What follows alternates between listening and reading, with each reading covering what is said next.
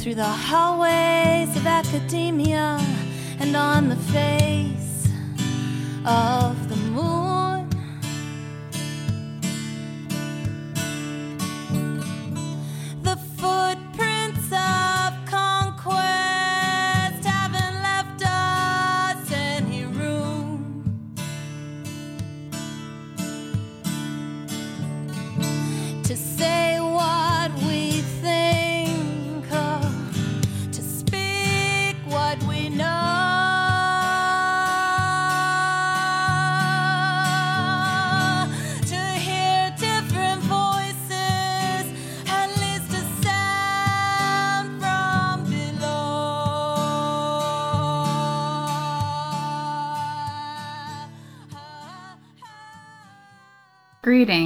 welcome to the 29th edition podcast of Women's Liberation Radio News for this Thursday, September 6, 2018.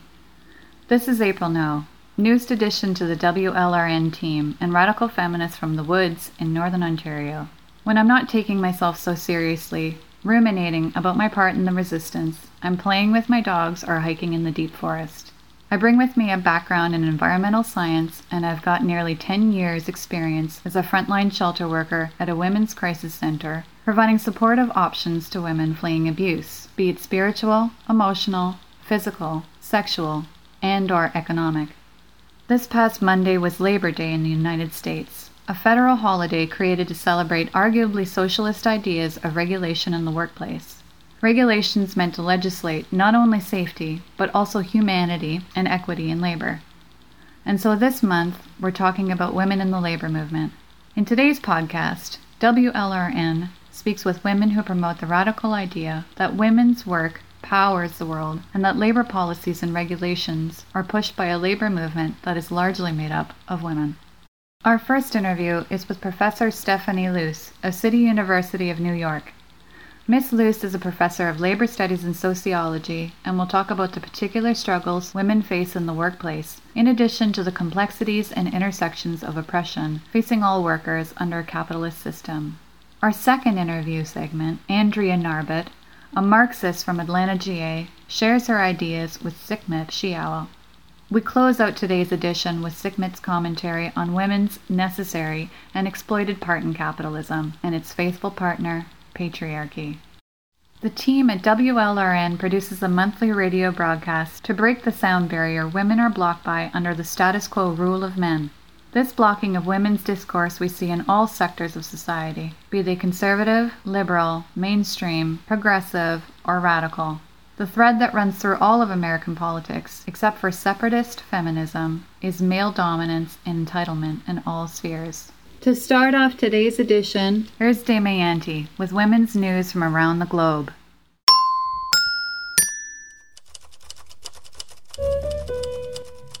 A protest march of women in Huelva in southern Spain brought to light the rampant sexual harassment and abuse faced by migrant women working in the farming sector in not only Spain but also in Italy and Morocco.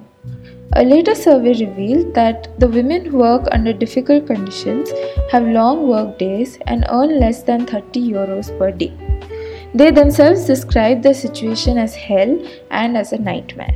These women are economically exploited, often do not know the language of the place they are in, and often get employed under illegal contracts. As a result, it becomes easy for the men who they work for to blackmail, harass, and abuse the women.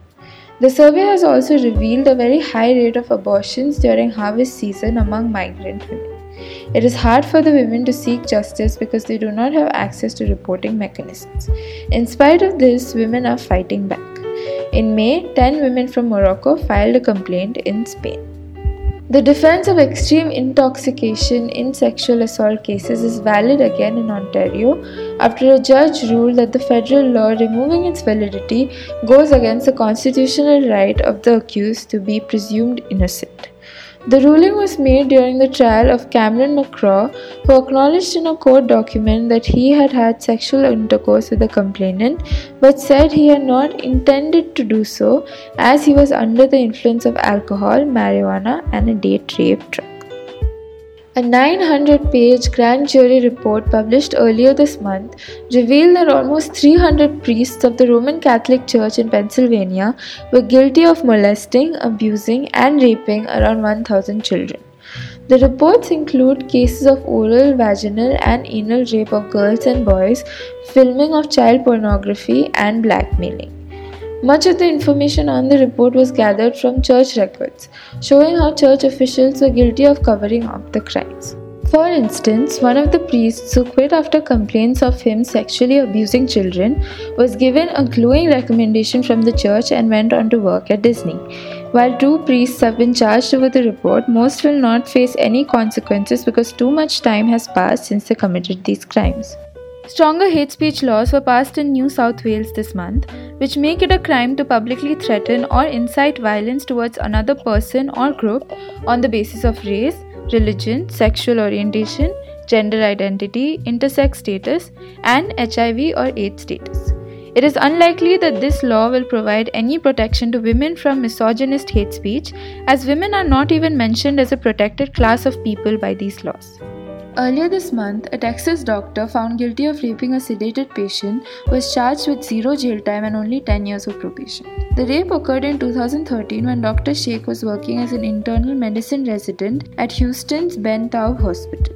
The victim, identified as Laura, was undergoing treatment for asthma and was under sedatives when he began to grope her. Too weak to do anything, she pressed the room's call button, but it had already been unplugged. The rapist admitted to having sex with her but said that it was consensual. A jury found him guilty of rape but recommended a sentence of 10 year probation rather than prison time. The judge had no option but to take the recommendations. Earlier this month, in Pakistan's Gilgit Baltistan area, 12 girls' schools were burned by unidentified men in coordinated attacks. Following the attacks, local residents staged a protest at Siddique Akbar Chowk, demanding the arrest of culprits and seeking safety for educational institutions which are often targeted by the militants. Girls' education in Pakistan has been particularly at risk because of the Taliban and other militant groups, according to a 2017 report by the Human Rights Watch. The hate crime unit of the Calgary police is currently investigating the assault of a lesbian couple that took place last week. Danielle Langtot and her girlfriend were holding hands while crossing the street when a group of people approached them, made a sexual comment about them, and continued to laugh at them. Langtot reported by saying, Nice man bun.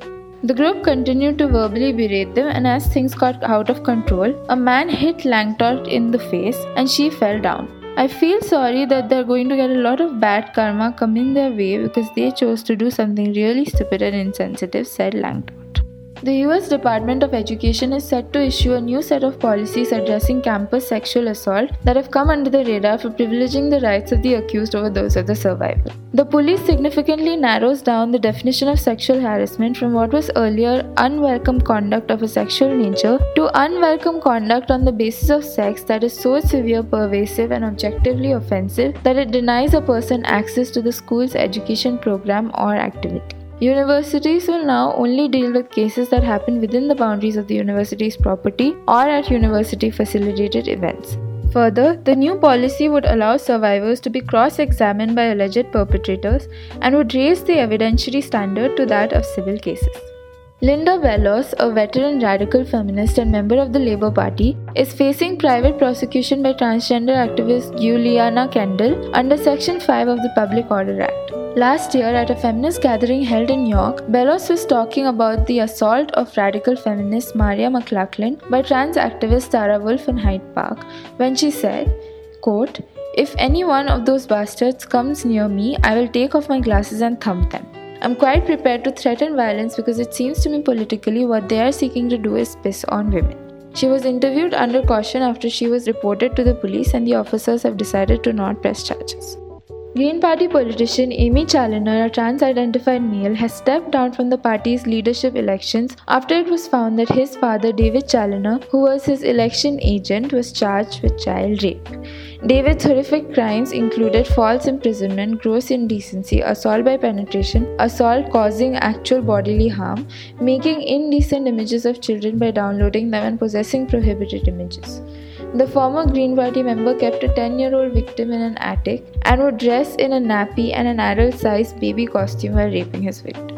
Challenor lived with his father in a house in Coventry and chose to have his father be his election agent even after the trial date was set.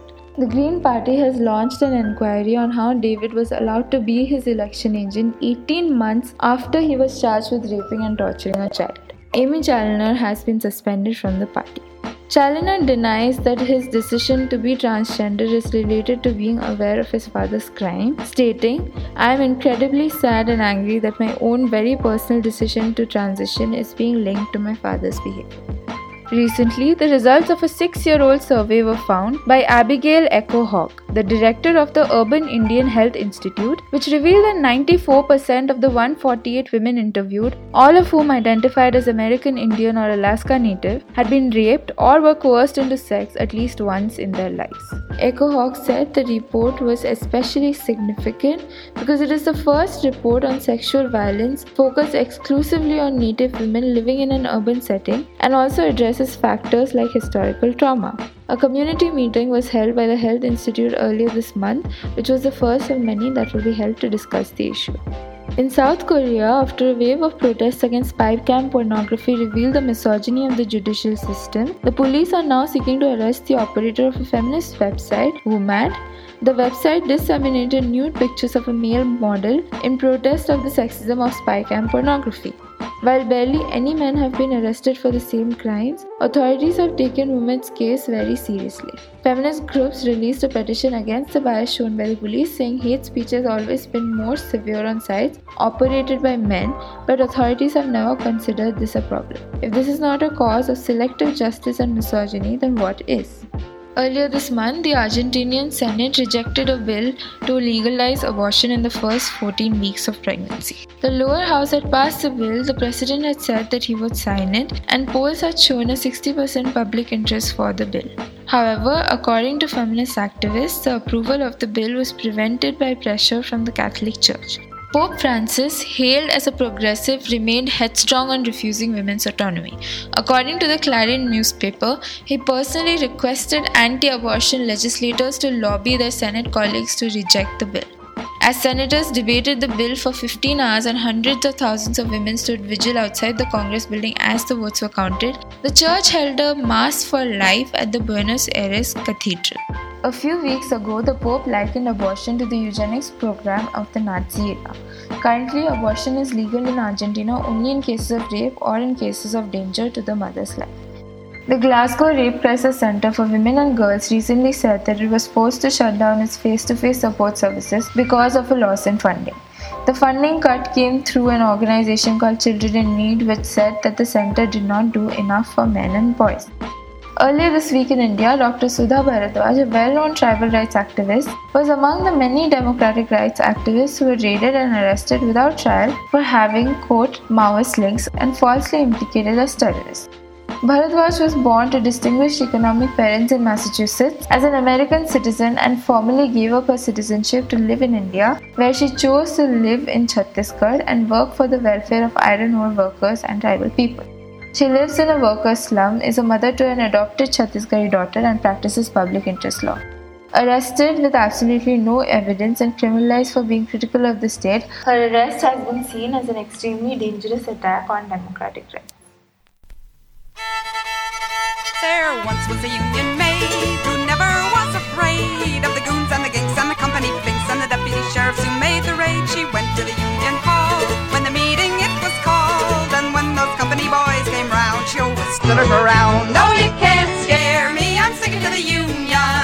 I'm sticking to the union.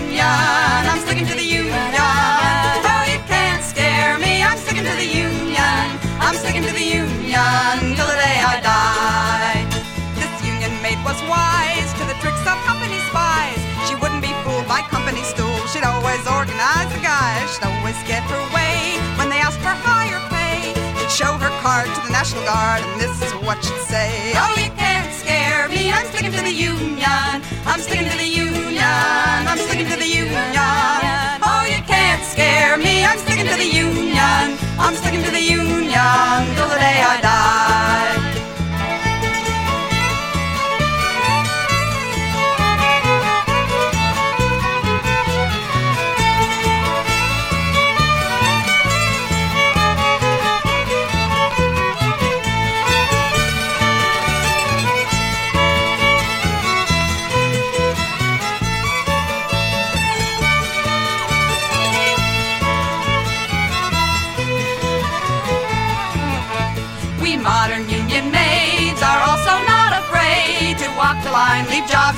And we're not just the lazy. Eh? We'll fight for equal pay, and we will have our say.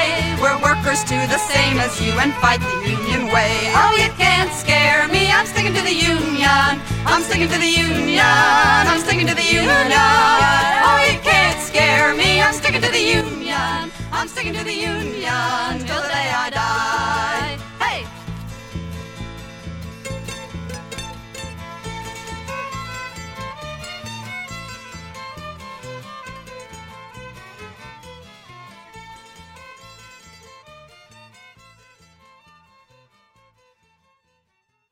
That was the New Harmony Sisterhood Band with their song Union Maid.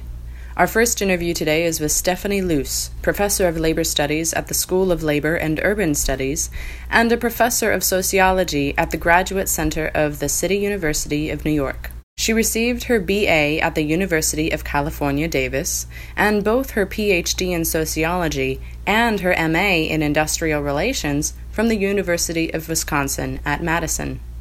Best known for her research on living wage campaigns and movements, she is the author of Fighting for a Living Wage and co author of The Living Wage Building a Fair Economy and The Measure of Fairness. Her current research focuses on globalization and labor standards, labor community coalitions, and regional labor markets. Her most recent book is Labor Movements Global Perspectives. You can read her work at stephanieluce.net. That's S T E P H A N I E L U C E dot net. Thistle begins the interview by asking Professor Luce about her career and how she got interested in labor studies. It turns out that Professor Luce, in her youth, was hired to be an umpire for her softball league and discovered that all of the other umpires, who were boys, were getting paid more than she was. Welcome, Stephanie, to WLRN. Thank you. Thanks for having me. Can you just tell us a little bit about your career and what you have focused on? Sure. Yeah. Actually, and I could tell you how I even got started in this uh, area, which is my very first job. Um, when I was about 13 years old, I I played softball and I was hired as an umpire in the softball league, and I soon realized I was being paid less than all the other umpires. They were all boys. I was the only girl. Um, and so I complained about that, and the uh, head of the league said, "Oh, we thought you were a nice girl." So they um, not only didn't raise my wage, but they kind of shamed me for even protesting about it. So uh, that kind of um, sparked off an interest in gender and labor issues that has been with me um, since that time. And I've been both in terms of activist work and scholarly work, you know, really interested in in uh, work in general and in labor unions, you know, labor movements as social movements, and a lot around low wage work. Um, and increasingly, I've been doing that internationally. So a lot of the low wage worker campaigns internationally um, tend to be heavily dominated by women. A lot of um, women in uh, garment industries, uh, domestic work, other areas. Certainly, men do low wage work too, but um, the the issues of you know gender oppression and exploitation in the workplace um, heavily overlap. Obviously, with um, you know race and nationalist issues as well. But um, so there's that's some of the background. That's uh, you know in terms of my activist interests as well as scholarly interests. So, what is it that women earn to every dollar that men earn for equivalent work in the United States in this year, 2018. Do you know that? Um, I believe the the number is now about 77 cents, but I don't. It changes uh, slightly, uh, you know, and the gender pay gap depends. You know, people will say, well, you know, you have to control for certain variables. You have to look at people with the same level of education, the same industry, and it's true that the gender wage gap does shrink if you if you just compare like uh, to like. If you just say, okay, take all college educated people in this certain industry. However, no matter how you adjust, you still end up with some form of gender wage gap. You still find that women earn a lower salary than men on average. Um, and so, you know, some people say, well, that's, um, you know, it's not necessarily discrimination. Some of that might be that women themselves make choices about their work. Certainly women are more likely to take time off from their careers if they have children. We know certainly women are less likely to negotiate on their own behalf. They aren't as maybe likely to demand a higher wage, uh, or they'll leave the job, for example. So there's other factors that also play into women getting a low wage. So some of it is certainly about straight old old fashioned discrimination. Some of it is about the kind of cultural expectations for women mm-hmm. um, in terms of what kinds of work they go into. And, you know, some of it is about um, the other structures of support in society that make women more likely to be responsible for care work. Um, and so then they maybe don't have the same kind of occupational choices that men do. hmm And it kind of begs the question of what is women's work too, because you you talked about women leaving their jobs in order to bear children, that that's kind of a common thing that happens. And does our society view the bearing and raising of children as, as work, as legitimate work? Yes, that is an excellent point, which is even the definition of what counts as work in our culture um, is, you know, is is complicated. Um, you know, certainly capitalism requires the work that's done in the paid workforce to happen, but in order for people to even show up for work, they need to be clothed and fed and, and provided for in terms of health and so forth. And we need people to reproduce. The, uh, capitalism can survive if there wasn't a future labor force and a future consumer body. So it requires that we reproduce the human race and it requires that those workers are fed and sustained and can show up for work uh, and do the work. But we have this false divide between what is so-called productive labor, um, which happens inside the the doors of the employer's firm, and reproductive labor, which is you know having children and, and taking care of children and taking care of um, sick people and elderly people. So many uh, feminists and feminist economists have talked about the need to value women's work, um, not just to you know raise it up in you know, respect it for the, the skilled work that it is, but also even to talk about the economics of that, which is, you know, what would be our gross domestic product actually if we actually began to consider all of that work um, as, you know, counting in um, in our economy. What kind of progress has been made? Because that statistic that you just laid on me, it seems like it's been hovering around that amount ever since I can remember in the 1970s when I was growing up, it it was around 75 cents to the dollar. What have have have there been any changes? Like, are we headed in a direction where women's work and labor is going to be valued and will will have a rightful place in society? Um, well, you know what's interesting is there has been some narrowing of the gap. Um, you know, I think actually, you know, today it's probably more like 80 cents on average, but um, if you just take white women to white men, that gap is more narrow. But um, sadly, the gap has increased between women. So we're seeing racial uh, gaps widening, uh, whereas in some places the gender gap is shrinking. So overall, it's, it's a complicated story to talk about where we've seen gains and losses. Many people have you know, suggested that affirmative action as a policy has had its most success in terms of advancing um, white women in terms of white women having more access to things like you know my job I I don't know if I'd be a professor if it wasn't for you know I'm a I'm a white woman and uh, affirmative action has certainly opened spaces um, for me but it it hasn't had the same impact for people of color. So you know I think when we think about successes, we've seen some pretty major changes for some groups of women, for, col- for women to enter college and then to enter certain occupations 30 and 40 years ago that were closed to women almost entirely. So, you know, doctors, lawyers, uh, professors, some of these just weren't on the table for women 30, 40 years ago. However, the other fact of this is some of the wage gap has closed because the average wage for men has stagnated or in some cases even fallen. So it's not that we just want the wage gap to close because that's important, but we want the entire, you know, working class to be lifted. And that includes white men in the working class and includes, uh, black women and Latino women. So I think for me, the challenge is how do you balance you know, a feminist analysis that focuses on women's work, but also in the context of a working class analysis that understands the complexities and divisions within the working class and looks for solutions that unite rather than divide.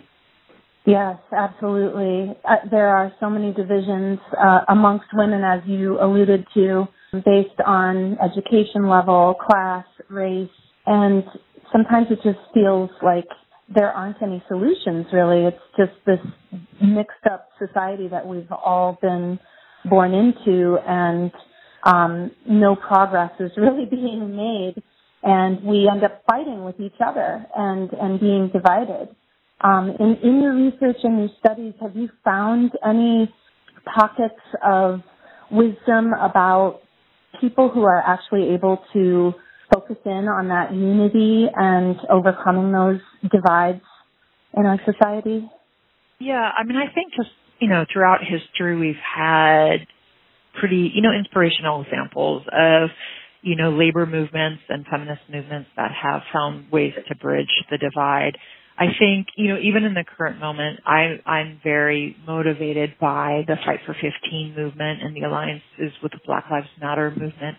I think that even though that's a movement that initially started out as a campaign among fast food workers, um, it really never was just a very narrow campaign. It was a campaign saying, you know, we are making these demands for fast food workers, but that's meant as a way to lift up uh, labor and working conditions for all workers. Um, and so soon that spread to, you know, we saw childcare workers and um, airport workers and discount store workers, you know, all being part of that, adjunct uh, professors, all being part of that movement that was saying, you know, hey, we don't want to be treated as, you know, we want we want to be treated as human beings. We want to be treated with respect, um, and making the the demand that um, our worth in society is not determined by what our employer says our worth is or our relationship to the employer's profit, but that all humans have dignity and worth, and that um, you know, if you're an employer who can't uh, afford to pay a living wage, perhaps you don't even have the right to have a business. You know, a business model can't rest on paying workers poverty wages. Um, so I think that what's been great about that movement, it, it hasn't had a specifically, uh, you know, ex- explicit feminist analysis. It's not saying this is only about women's work, um, but by its claims, it's also saying that we need to treat all people with respect. Um, and the reality is, you know, the majority of low wage workers are, again, women and people of color. So these low wage campaigns um, highlight general labor exploitation, but they are, have a disproportionate impact on women and people of color. What kind of on the ground type of activism are you engaged with right now? Well, unfortunately, not as much as I'd like to be. Uh, in, uh, you know, I'm active in my union, which is a faculty union here at CUNY.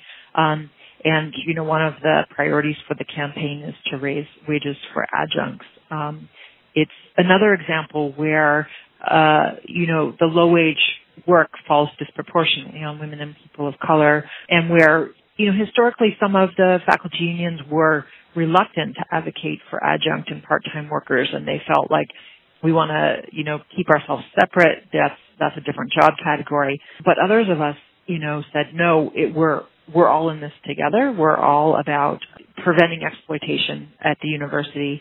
You know, whether that's adjunct laborers or staff or librarians, we need to have united campaigns that kind of say the heart of the university is is the students, but also the faculty and staff that run this, and we won't be pitted against one another. Our our interests are overlapping in having a well-funded university that's accessible and and treats all workers with with uh, dignity and respect. Sure, but the way I learned about capitalism when I was studying sociology as an undergraduate is that it's not about fairness and just labor practices. It's about exploitation. It's about how to make money. So if if that's what capitalism is about, how don't we have to abolish capitalism in order to get to a place where all laborers are going to be treated with dignity and respect? Yeah. Um, I, I agree with you. I think that it's tricky when we're we're fighting for fifteen dollar an hour wage or we're fighting for the right to form a union or fighting to end gender uh, discrimination in the workplace. In all of those cases, I think that we can fight for those reforms and we can win them some of the time, but they won't be enough. You know, you can win a $15 an hour wage, but you still are vulnerable to being fired at any time. You still might not have health insurance.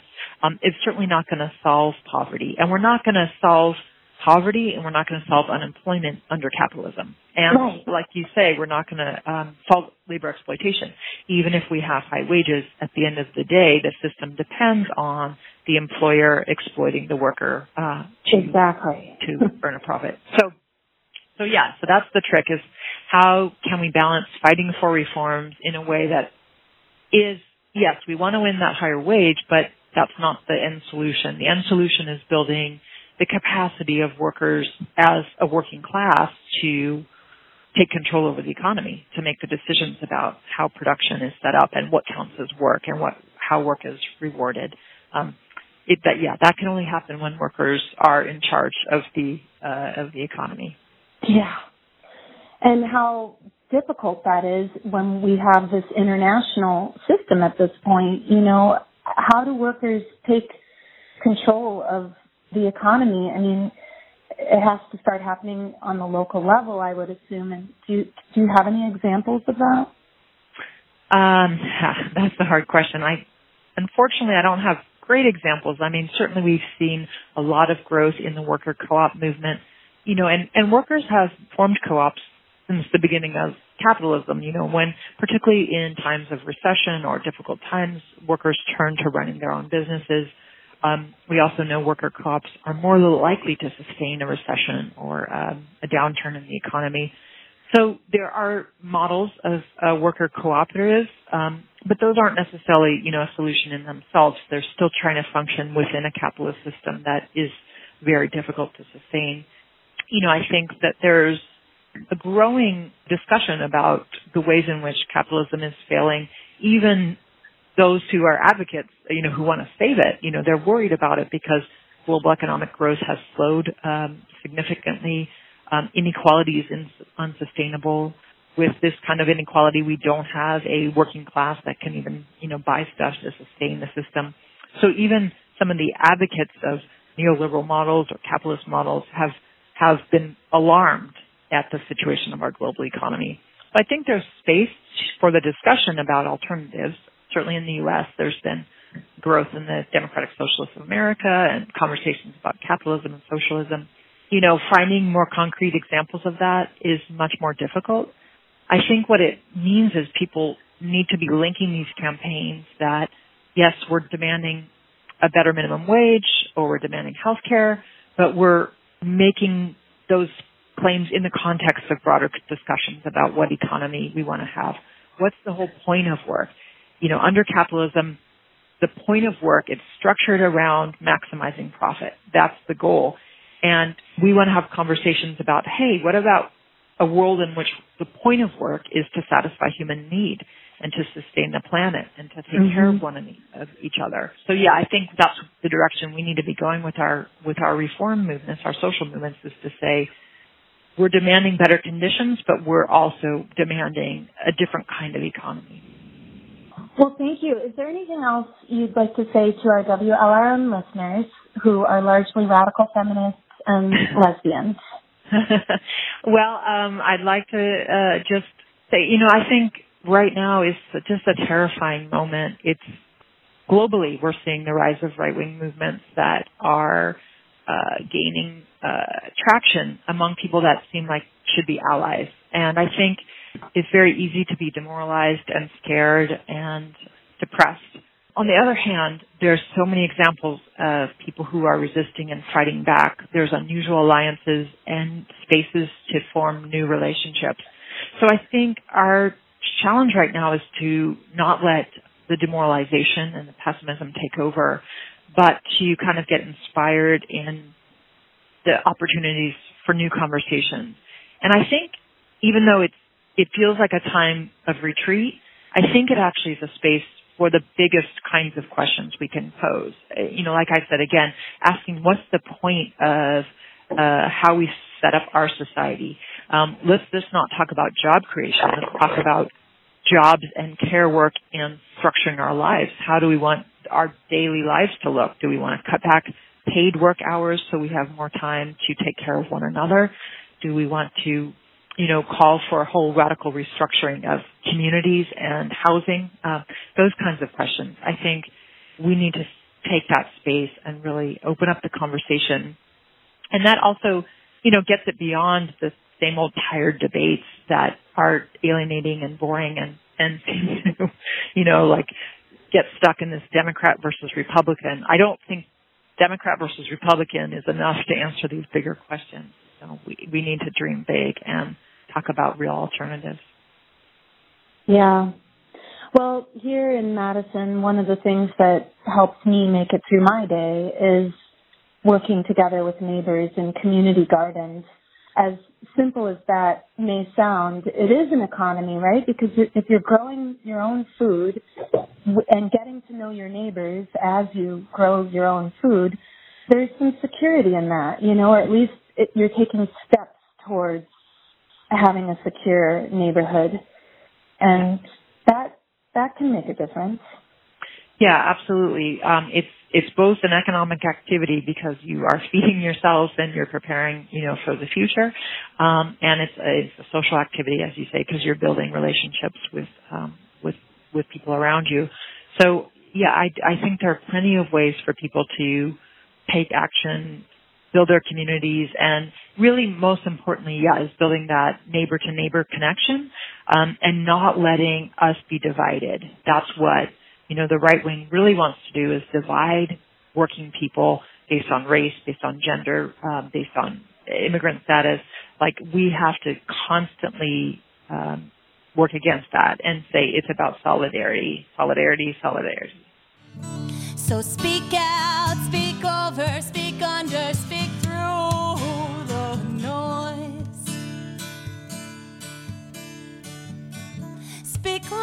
so I can hear you. I wanna know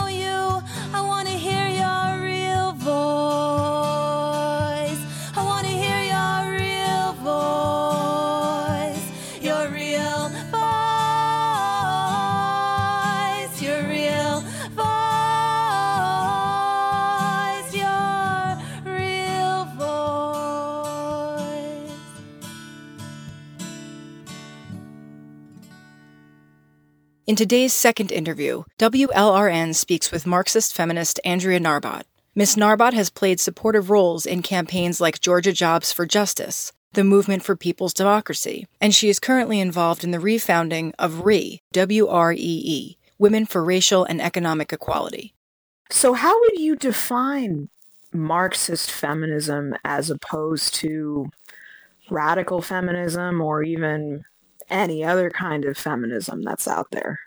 Well, Marxist feminism is an analysis that analyzes women within the capitalist framework and their position in society. And it's not necessarily the women's oppression is based on their biological sex, but it's actually based on their status within society, within class. The violence between men and women, the lower pay, this is all a byproduct, according to Marxist feminism, from the capitalist system. Not necessarily because they're women, because their biological sex. So, how does Marxist feminism then view the project of women's liberation? How does Marxist feminism suggest that women improve their lives but also get free? I think this is the main difference in uh, from Marxist feminism to other feminisms.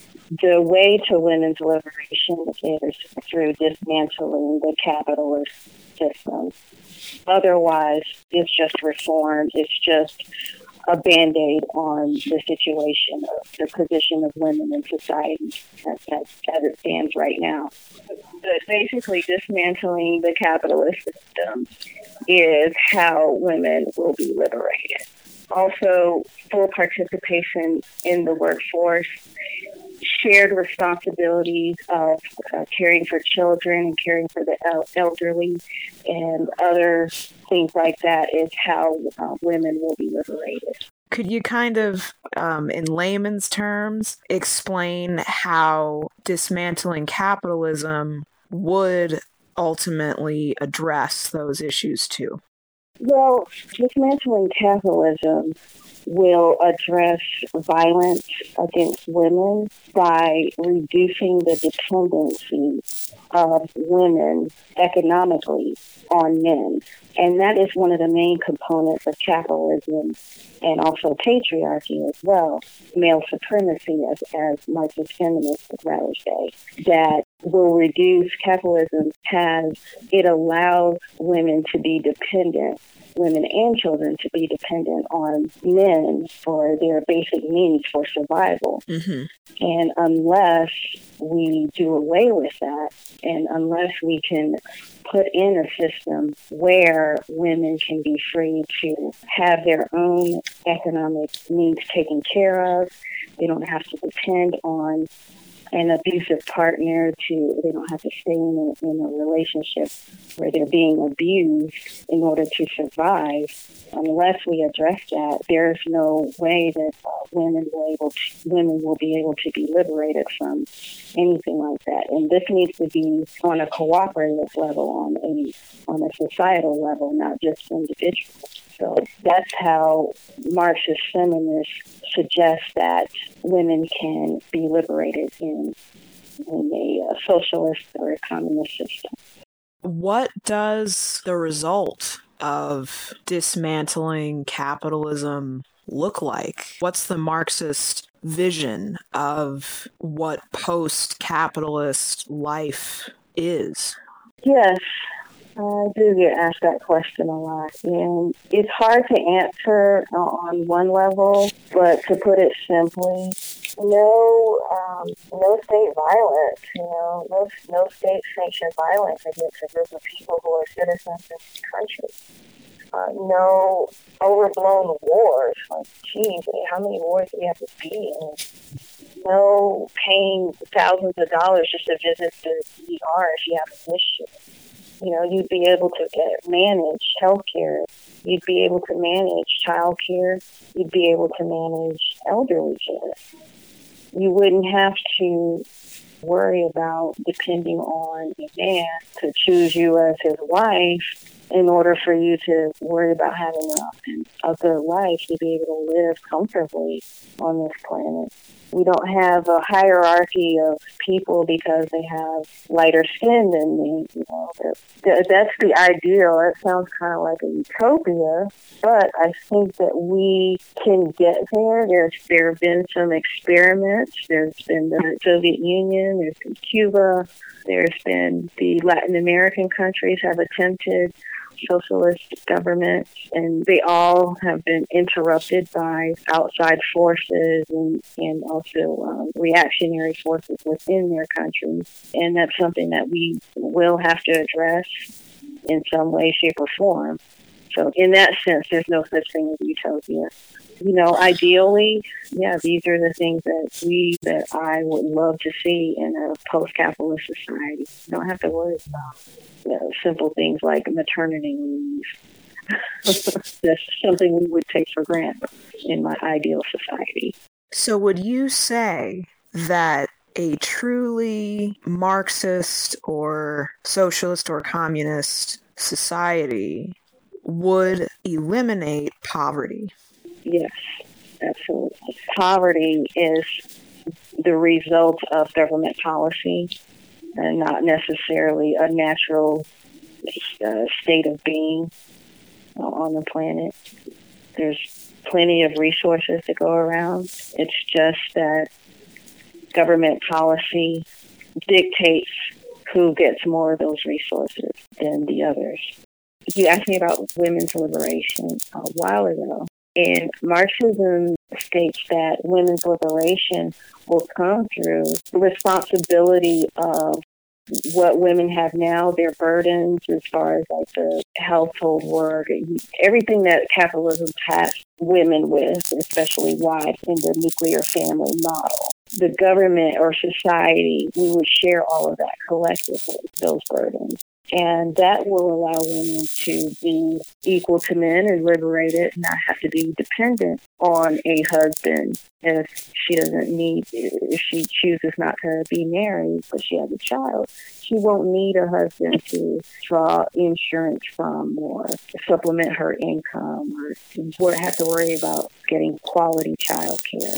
But all of these things that we have in America today, a lot of the social services that we have now, it's because of communists and socialists fighting back in the early 1900s for these things people try to forget that or they want to sweep that under the rug or learn about the people that came before us and fought for our rights as workers. And we got some concessions out of their fight, but we got to continue the fight, especially as women, because at the end of the day, Frederick Engels, who was Karl Marx's partner in his work, he wrote a book called Origin of the Family. And in it, he talks about why he thinks women are oppressed and how they're oppressed in the capitalist framework and the bourgeoisie uh, from the ruling class. And one of the things that really emphasizes is that the nuclear family model is very oppressive to women men too, but oppressive to women in that the responsibility of society and the economic structure of capitalism rests within the nuclear family model. And that needs to be abolished and done away with. Not the nuclear family per se, not, you know, monogamous love or anything like that, having children. That doesn't need to be abolished, but the responsibility and the pressure that the nuclear family has to carry continue this capitalist system. It needs to be um, done away with. So I think that really need to start educating the working class on how all of this affects us as individuals and how we collectively can start to fight against it and start to dismantle it, capitalism.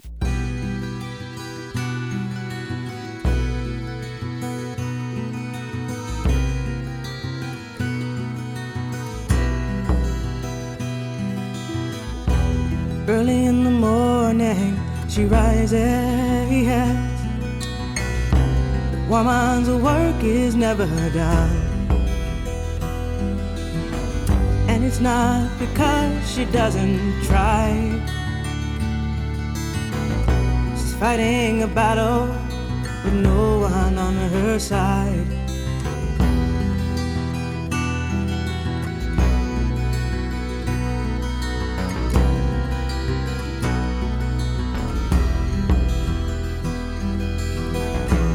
Oh, she rises up in the morning and she works till we pass us.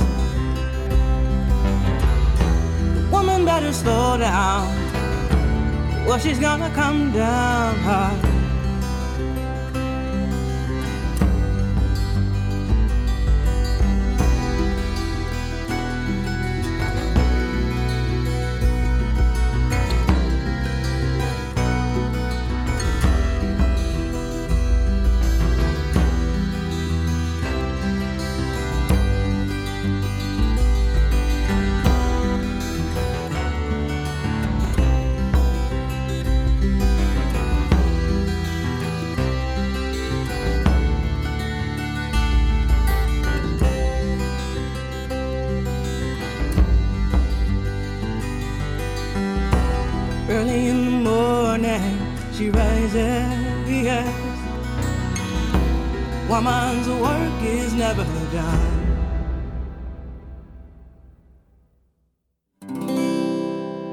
You are listening to WLRN. Brought to you by the totally excellent radical feminists at Women's, Liberation, Radio, News.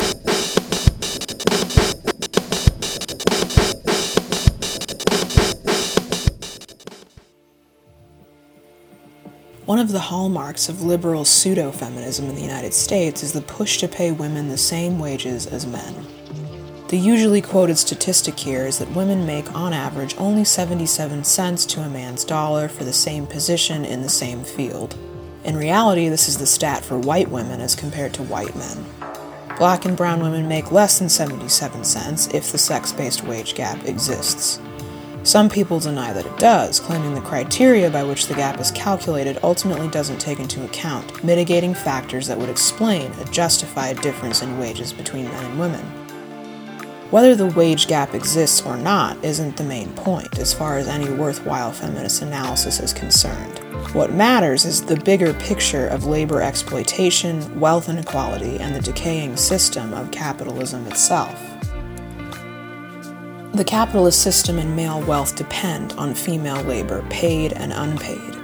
The richest and most powerful figures in any given economy have always been men, and in the US, those men are white and heterosexual almost without exception. The most glaring income gap exists not between men and women doing the same work, but between the overwhelming majority of workers and the richest men who own and control the economy. Fixing any wage gap that may exist between men and women will not solve the problem of the billionaire capitalist hoarding the money his workers generate for him, while they make barely enough to afford a comfortable life. Closing a pay gap between men and women will not eliminate poverty, which is a largely female condition. The liberal pseudo feminist is more often than not supportive of capitalism, wanting to preserve or achieve her own class privilege within the capitalist system. That's why her petition for women earning equal wages to men rings so hollow to any radical or socialist or Marxist feminist. A poor or working class woman who earns the same money as a poor or working class man is still class oppressed, and she experiences class oppression with greater ramifications than her male counterpart because she is female. The only women in society who stand to benefit personally from equal pay within the current capitalist system are the ones who already have class privilege. The capitalist system is based on exploitation of the worker. The heterosexual domestic sphere runs on the exploitation of female labor. These two systems have long been symbiotically connected. Prior to the majority of women working for wages, their unpaid domestic labor made it possible for their husbands and sons and other male family members to participate in the capitalist system, while having their domestic and sexual needs met for free. Even when women don't work paid jobs, the richest male capitalists profit indirectly from their labor within heterosexual nuclear families. That said, a majority of women, particularly black and brown women, have always worked outside the home out of sheer necessity. Certainly in the 21st century, most of us work full time or part time throughout adulthood, even if married and raising children. In fact, it is the class oppressed woman who has no choice but to work for money, while also raising young children if she has them. The class privileged women can choose to depend entirely on a husband's income or pay another woman to handle most of the child care while she works a job. White capitalist countries have always profited off the labor of black and brown women in other parts of the world. In the US, black female slaves spent centuries helping to build the country into a wealthy superpower while being raped, tortured, abused, and even murdered. American chattel slavery is the perfect example of what capitalism really is a violent, immoral, gruesome, and irredeemable operation in which the bodies of the many are used and abused to profit the few. The 21st century version of this often happens out of the average American citizen's sight in the form of poor people overseas slaving away in sweatshop like conditions for next to no money employed by U.S. corporations and their foreign partners. On our own soil, companies like Walmart and Amazon pay their workers as little as 7 to $11 an hour, while raking in billions every year. Money their executives happily pocket while prohibiting employees from unionizing. These labor forces include a significant number of women, sometimes even a majority. Women who feel they have no choice but to work in these exploitative conditions because it's their only means of survival. Women make up a majority of the world's poor and are poorer than men across racial lines, even in the US. This is by design, not coincidence. For most of history, men did not allow girls and women to be educated or to acquire skills they could transform into careers. They didn't even allow us to legally own money or property in our own names. Men have kept women and girls financially dependent on them since the beginning of time as a way to tightly control us and herd us into heterosexual marriage. To this day, the phenomenon of underage girls being forced into marriage with adult men worldwide is closely linked to prohibiting those girls from completing an education that could lead to financial independence. Poverty and financial struggle also serve to drive women and girls into prostitution, which used to be the only alternative to heterosexual marriage women had worldwide, and which continues to be a last resort for the poorest women and girls who can't rely on a father or husband to fund their most basic survival needs. Poverty makes women and girls significantly more vulnerable to men and more likely to attach themselves to a man simply in exchange for housing, food, and other necessities. In developed nations, women who have a choice about their lifestyle now sell out to men for money and class privilege in addition to heterosexual status. The most class privileged women almost always either marry into their wealth or inherit it from their father or both.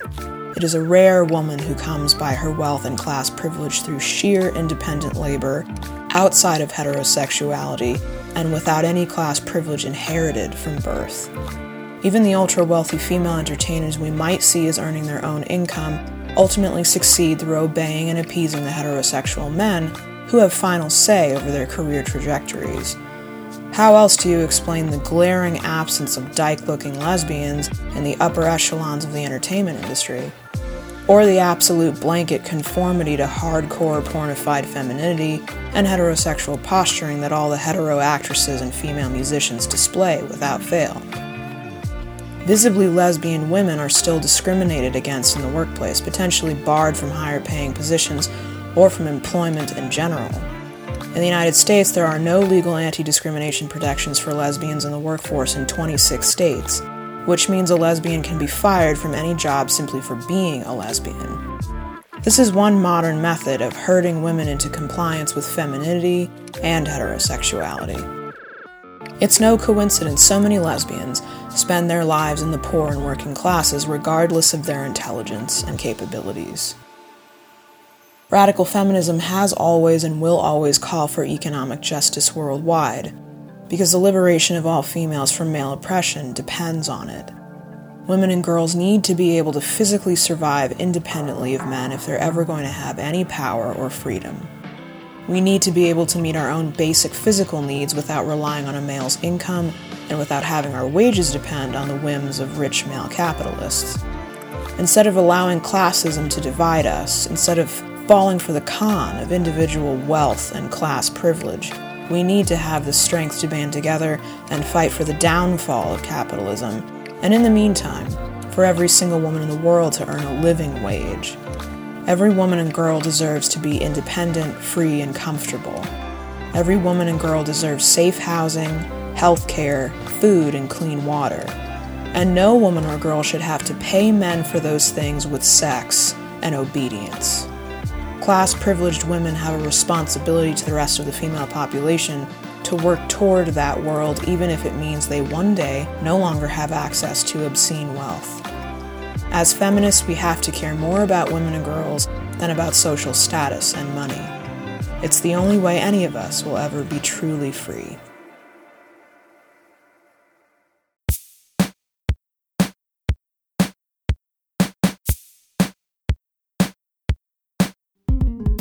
That brings us to the end of WLRN's 29th edition podcast on women in the labor movement.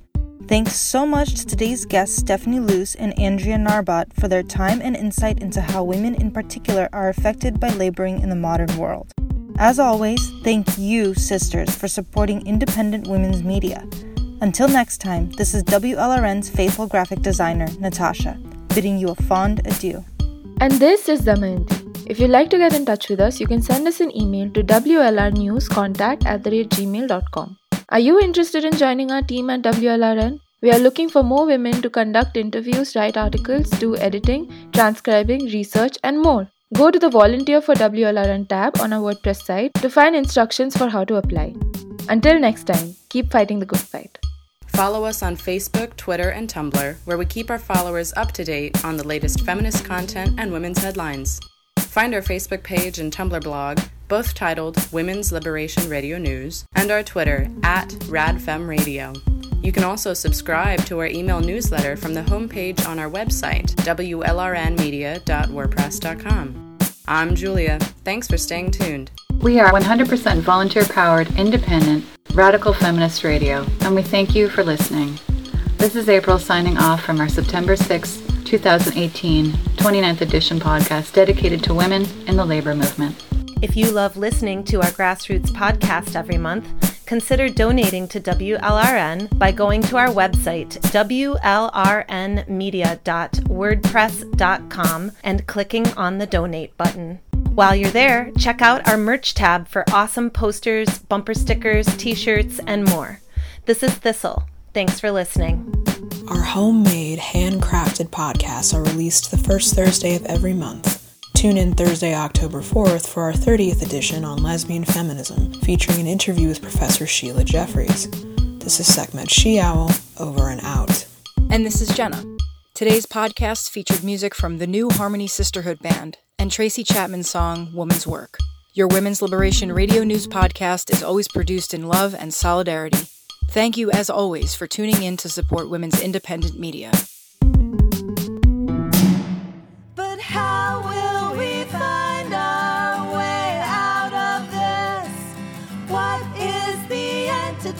for the patriarchal kiss. How will we find what needs to be shown? And then after that, where is home?